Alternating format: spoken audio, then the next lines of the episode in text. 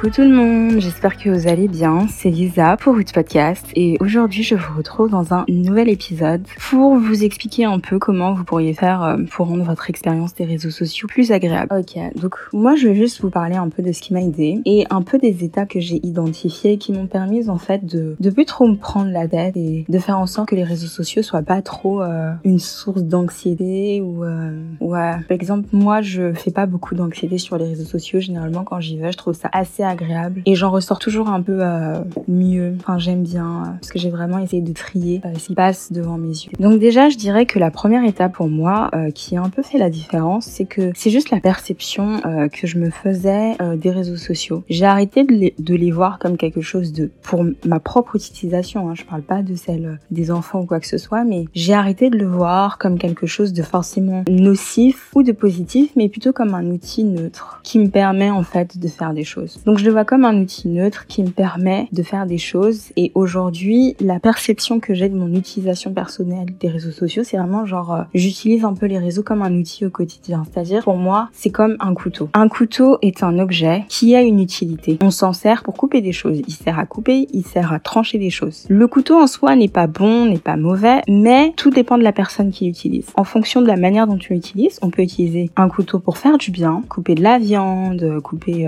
des carottes, etc. Faire un bon repas pour les gens qu'on aime, ou pour soi-même, parce qu'on s'aime. Ou bien, tout simplement, si on a de mauvaises intentions, on peut utiliser ce même couteau pour tuer quelqu'un, pour crever les pneus de quelqu'un qu'on n'aime pas, pour rayer le téléphone. Non, personne raye le téléphone des gens. Mais vous voyez ce que je veux dire, tout dépend de l'utilisation que vous faites de ce couteau. Mais en soi, le couteau en lui-même, il n'est pas bon ni mauvais, tout dépend de comment vous l'utilisez. Et ben moi, je vois les réseaux sociaux un peu de la même façon. Et évidemment, ce raisonnement et cette façon de penser, elle m'est pas venue tout de suite, hein. J'ai commencé à utiliser tous les trucs là, Twitter, Insta, Facebook, assez tôt. Et en fait, comme j'ai commencé à les utiliser un peu au début, avant que tous ces trucs deviennent vraiment populaires chez les gens de mon âge, j'ai pu avoir un espèce d'avant-après. Donc je pense que ça m'a un peu aidée vis-à-vis de ma perception de ces outils. Donc premièrement, ce qui m'a vraiment aidée, c'est de prendre conscience du problème. En me demandant tout simplement pourquoi en fait, le fait d'aller sur Insta, le fait d'aller sur Facebook à l'époque, Twitter, non pas vraiment, mais pourquoi à chaque fois que je sortais en fait de l'application, je me sentais moins bien qu'en y allant. Alors qu'au début, quand j'ai commencé à utiliser ces outils-là, c'est pas comme ça que je me sentais, c'était fun. Vous savez, pour les gens qui ont eu Tumblr, tout dépend de votre algorithme. Mais moi, j'adorais être sur Tumblr. C'était fun, c'était sympa. Je parlais avec des gens, il y avait de vraies communautés là-bas, etc. Et sur Instagram, au tout début, j'étais abonnée à plein de pages de trucs que j'aimais, de trucs drôles, de trucs pour les filles, etc. Et du coup, je crois que j'avais réussi à rentrer dans des espèces de petites communautés, en fait, de nanas, on aimait bien les trucs. Genre, on se followait tout entre nous, c'était follow, faut fort follow, non, c'était juste l'époque, on mettait pas vraiment nos têtes à l'époque, en tout cas pas moi. Et c'était fun, c'était sympa, il y avait des blagues, il y avait des mèmes, c'était vraiment cool. Et puis, il y a eu la période où je suis rentrée au lycée pour Instagram, et j'ai commencé à suivre les gens que je connais, les gens de mon collège, les gens de mon lycée, etc. Et en fait, Instagram est devenu Facebook. Donc le Facebook que j'avais quitté, c'est-à-dire, les gens ont commencé à faire les trucs qu'ils faisaient sur Facebook, sur Insta, à poster leur vie, leurs vacances, leurs soirées, leurs trucs comme ça. Et moi, j'ai toujours été moi, c'est-à-dire qu'il y a énormément de choses que les gens cool faisaient que je faisais pas, parce que j'étais pas cool. D'ailleurs, je crois pas être cool encore aujourd'hui, mais je suis sympa, c'est cool. Et puis je me suis rendu compte, vous savez, genre t'es dans ton lit, t'es là le samedi soir, etc.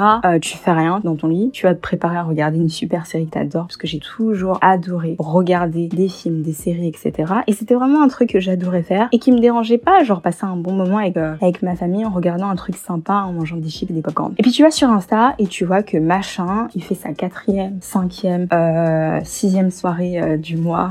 Vous voyez ce que je veux dire? Ils sont encore en soirée, oh, ils vivent leur meilleure vie, oh, ils sont encore en vacances, oh, machin.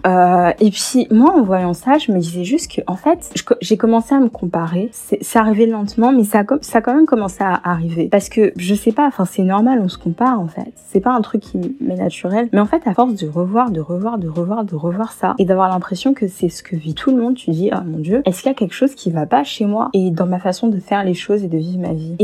Et du coup, je me suis dit, bon, apparemment, ça me pique un peu de voir tous ces trucs-là. Je me suis dit, bah, je vais désactiver mon Instagram pendant, allez, une semaine. Je vais plus sur Instagram. J'irai lire autre chose, regarder quand j'aurai envie d'aller sur Instagram. J'irai sur YouTube, j'irai regarder un clip de Beyoncé, par exemple. Et je m'y suis tenue pendant une semaine. Dès que j'avais envie d'aller sur Instagram pour savoir un peu ce que foutaient les gens, j'allais YouTube, je tapais Crazy in Love et j'y vais ma life. Ou bien j'allais lire un livre, en fait, parce que j'avais plein de livres sur mon iPad. Donc j'allais lire l'un de mes bouquins. Et puis la semaine d'après, j'allais me reconnecter juste pour voir ce que j'avais raté. Et je m'étais rendu compte que, oh, j'avais raté plein de trucs. Mes célébrités préférées, elles avaient posté des trucs et tout. J'avais raté un peu. J'avais un peu raté aussi les trucs de mes marques préférées et tout. Et que j'avais raté, genre il s'était passé des trucs entre temps pendant la semaine sur Insta, mais j'avais pas vu. Et comme le feed il s'actualise, j'avais pas vu et je le voyais pas non plus. Et j'ai vu que ça me dérangeait pas de pas savoir ce qui se passait. Du coup, je suis revenue sur Instagram normalement et je me suis rendu compte que le sentiment, vous savez, genre la comparaison recommençait. Je me suis dit, ouais, vas-y, cette fois-ci, je vais recommencer une semaine, je vais me déconnecter d'Instagram. Je l'ai refait une ou deux, trois fois et ensuite, au bout d'un moment, j'ai juste arrêté de le faire parce que j'ai oublié. Et puis,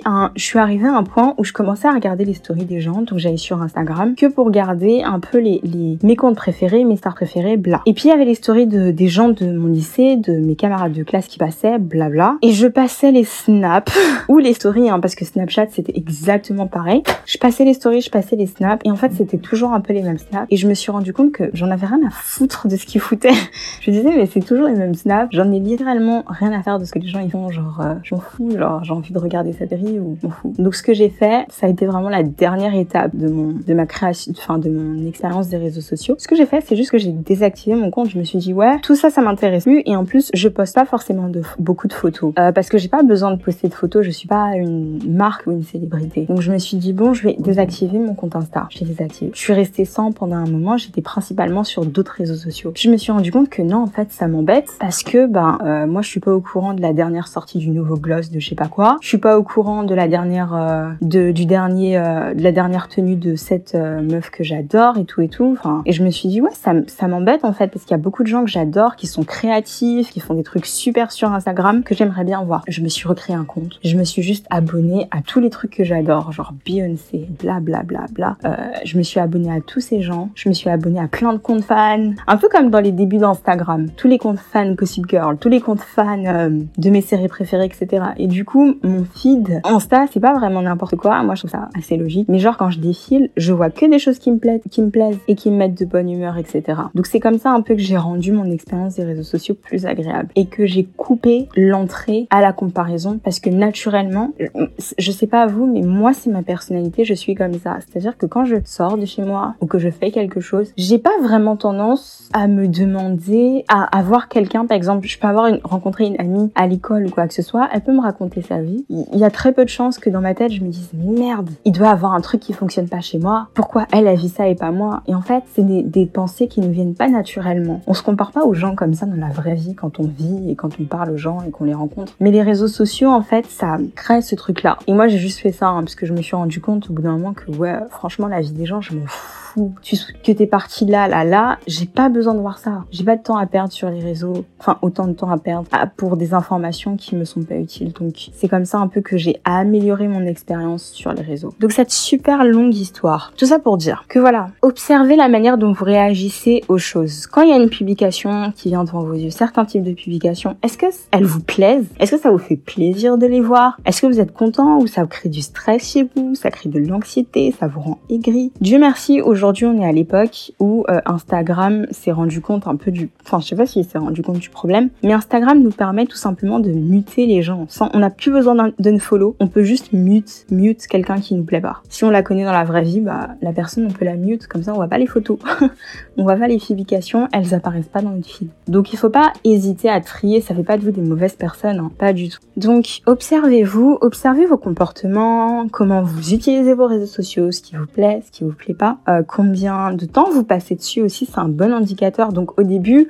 essayez pas de couper drastiquement votre utilisation, d'arrêter drastiquement parce que ça va juste créer du manque. Et on sait, tout le monde sait que le désir naît du manque. Si on crée du manque, on aura encore plus envie de faire le truc et du coup on va sauter dessus et ça va créer des choses encore plus malsaines. Donc observez-vous, regardez juste, soyez juste comme un espèce d'anthropologue. Vous observez votre consommation des réseaux sociaux, votre utilisation.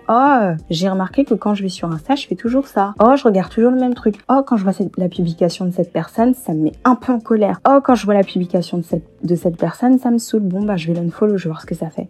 C'est plus agréable. Bah, je vais me déconnecter pendant une semaine. Est-ce que c'est plus agréable? Ok. Bah, par exemple, vous adorez voir, je sais pas, genre, vous perdez 1000 ans sur TikTok parce que vous avez besoin de distraction. Et c'est pour ça que vous êtes tout le temps sur TikTok, mais vous voyez pas le temps passer. Bah vous dites, qu'est-ce que j'aime faire à la place pour remplacer ce TikTok? Je peux regarder un clip de Beyoncé. Allez regarder un clip de Beyoncé. Elle sera contente. Et puis tout le monde aime Beyoncé, voilà. Donc n'hésitez pas en fait à remplacer. En fait, moi je pense que le truc le plus facile en fait pour se couper entre guillemets d'un truc auquel on est accro tout de suite, c'est de le remplacer par autre chose. Quelque chose de plus sain et qui nous fait du bien. Et pas forcément tout de suite essayer de le retirer, etc. Parce que on va être en sevrage et croyez-moi, c'est pas la meilleure des choses. Moi, quand ma mère, elle me prive de café, je suis à 2 doigts de péter les plombs. Donc, le sevrage, c'est mauvais. C'est très mauvais. Non, c'est bien, en fait. Qu'est-ce que je raconte? Le sevrage, c'est pas mauvais, c'est douloureux. C'est douloureux, ça fait mal, etc.